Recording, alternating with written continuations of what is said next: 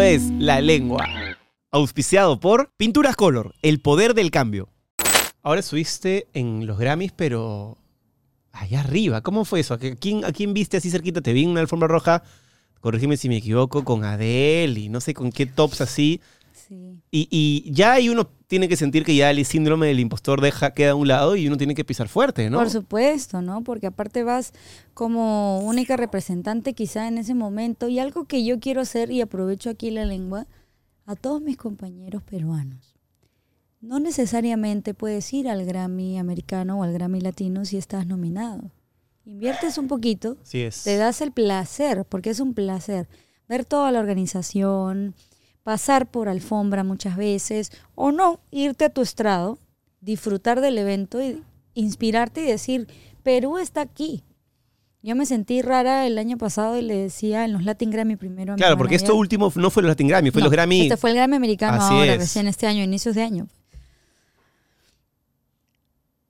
Y le decía a mi manager, ¿por qué Perú no está acá? O sea, díganme por qué. ¿Por qué un grupo 5 no está aquí?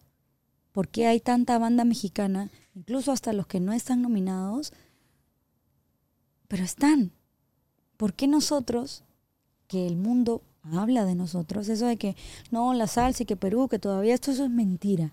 Te lo digo porque he tenido la gran bendición, no el placer, sino la bendición de trabajar con músicos de fuera que respetan mucho lo que se hace aquí y con productores que dicen no, como Oscar Iván Lozano o Hilo, que es el ex director de Nietzsche, que hizo los arreglos de Señor Mentira y que ahora hizo los arreglos de Ya no te amo, que es mi nueva canción, que me dicen, no, parce, si allá en Perú la cosa está muy perraca. Marica, ustedes lo que hacen es un tren. Y tú te das cuenta y dices, mierda, no empiezas a...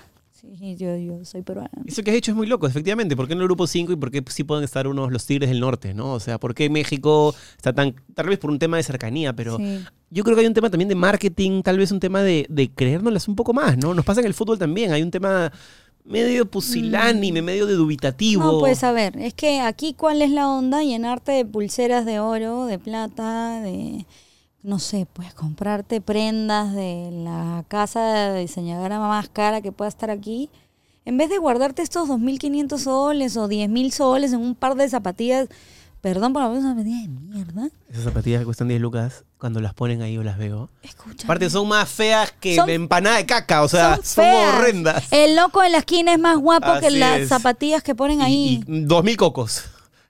que tú dices, brother. Y, y lo, creo que a lo que te refieres, y para cerrar la idea, es que puedes hacer esa experiencia no solamente como invitada, de repente como te pasó a ti, sino invirtiendo con tu PR o con tu empresa y que te lleven para estar cerca a los artistas, Sí, ¿no? Y es una gran manera de empezar a hacer contactos, networking, conocer a gente increíble. Por supuesto, viajen, compañeros. Yo sé que pueden. Ahorren un mesecito, dos mesecitos, tres. No crean que a mí me llueve la plata del cielo y que con un show ya yo digo me voy a ir a Dubai. Ya quisiera yo. Jesús ha viajado más que yo. Imagínate. Bueno, también te llevo 10 años, pe, Ya ya, ves, por ya, ya, favor, ya, casi zorro la- viejo. Claro, ya Zorro las viejo, arrugas, ya, sí, ya. Hoy, hoy día justo cambié la miniatura de mi video de Dubai, puta, que ese video me encantó. Tiene menos vistas, hermano, que, que, que los programas de... de- Iba a decir una cagada.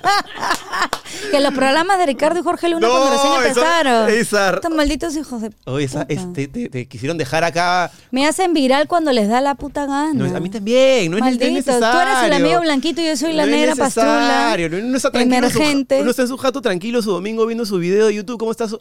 Y empiezan a joder. El, video, el chiste de Jorge fue el mejor. Mil comentarios y yo no entendía nada. Ah, fui al video, ah, escríbanle a no sé quién, a ti también acá. El, día que te, el día que te llamaron acá, dejaron un, clip, puta, hermoso. ah. Increíble, Hermoso. increíble. Y tú respondiste al toque, la tenías clarita. Es que a mí me encanta, a mí me gusta jugar, que la gente se divierta, que sonría todo el tiempo.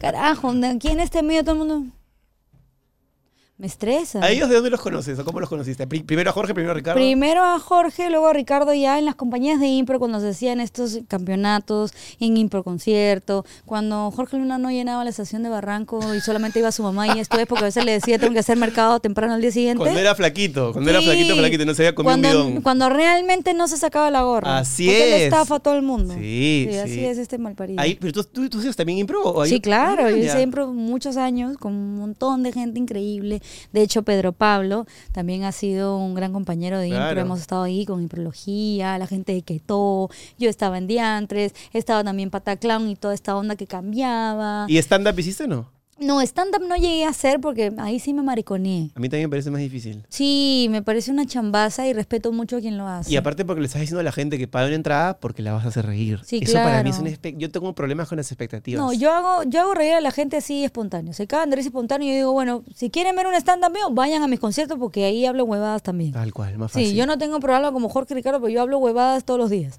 Y cuando ha sido sus programas, ha sido como Daniela Unleash. Como... Sí. Y, y, y tú un momento no dices... O sea, porque ellos tienen esta, esta cosa que tiene YouTube, y de hecho son por eso son los Mm. número uno, que apretan ciertas teclas, sobre todo cuando hacían estos especiales en pandemia, que, que uno a veces se puede olvidar que hay cámaras y de ahí Sí. puede decir, ¿para qué dije esta guapa? ¿Para qué dije esta otra? ¿Te pasaba a ti o no? No, ¿Nunca has sido culposa con las cosas que has sido, con excesos o con una cosa que hayas dicho? no.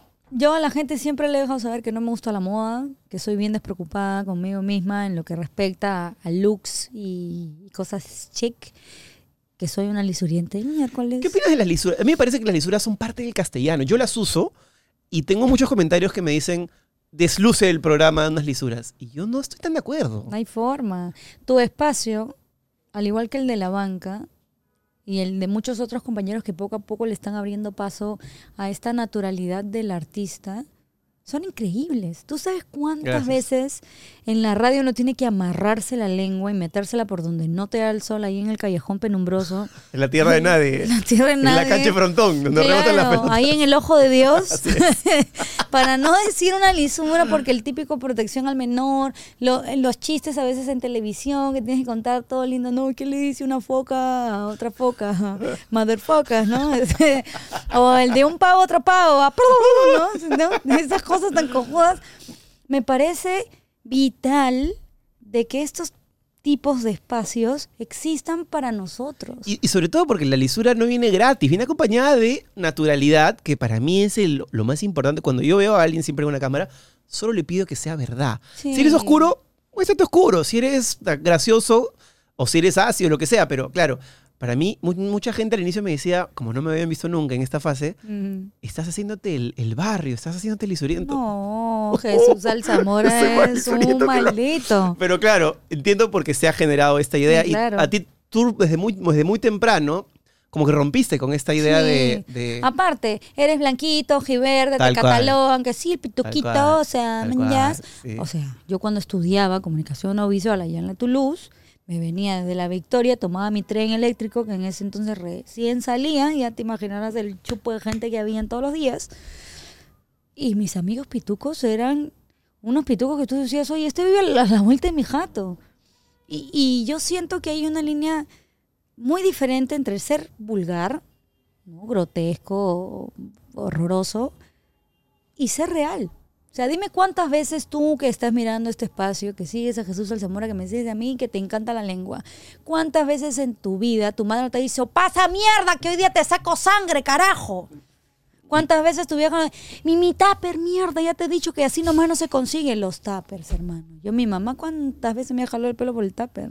A mí mi viejo me ha carajeado bien ¿ah? y me ha servido. Correazos, San Martincito. Tengo una imagen, Ah. es más, acá en esta, en, en- acá dormían mis viejos, pues. Ajá. Tengo una imagen ahí, en esa, estaba la cama, era así, justo donde, donde está esto, empezaba la cama. Mm. Y no sé cómo, tengo una imagen de mi viejo encima mío, con una correa, y mirándome así, y yo mirándolo como diciendo, por favor, Por no, por favor. favor, no. Y al final creo que me vio tan palteado que reculó Retrocedió. y no me la metió. Pero, pero tengo esa imagen y no la tengo como, como algo negativo, lo tengo Claro. como... ¿Qué, cagada me habría mandado yo para que mi viejo termine a punto de meterme un correazo con hebilla casi? O sea, Mi mamá nunca me dio con la plancha, con la correa de la plancha, con el cable, pero sí me asustaba y me asustaba bien. creo que eso querían hacer, ¿no? Sí, eso igual con el San Martín colgado atrás de la puerta. Eso, Y picaba como la cosa.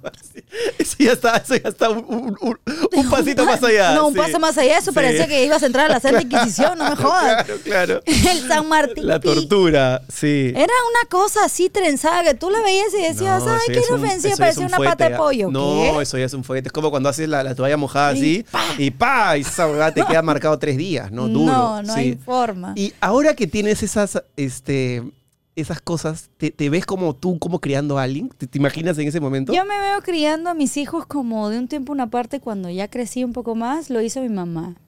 Diciendo que conste que a veces 10 cosas no son tan buenas que hacer un par, pero bueno, si lo quieres hacer y tú dices que lo vas a hacer, ya, pues, ¿qué voy a hacer? Más en libertad. Acá estoy yo, sí. Aparte porque ya la tecnología, el avance de los años, la época ya cambió, ha metido un giro de 180 pero maleado y creo que todos los días es una vez más y de ahí al otro lado. Y de- o sea, ya yo decirle a mis hijos, la cigüeña te trajo a la puerta, no me No, jodas. las huevas, eso ya no se puede Me decir. van a decir, oh vieja, pues, ahí en el TikTok lo he visto. Ah, de verdad que no, ya no se puede. Pero siempre estableciendo puntos bien claros, ¿no? Soy tu amiga, pero no soy cualquier amiga. Soy esa amiga que así te joda y te llegue al pincho, nunca vas a poder cambiar. No te pierdas el video completo. Suscríbete y activa la campanita. Esto es La Lengua, auspiciado por Cambista, Samsung, Pinturas Color,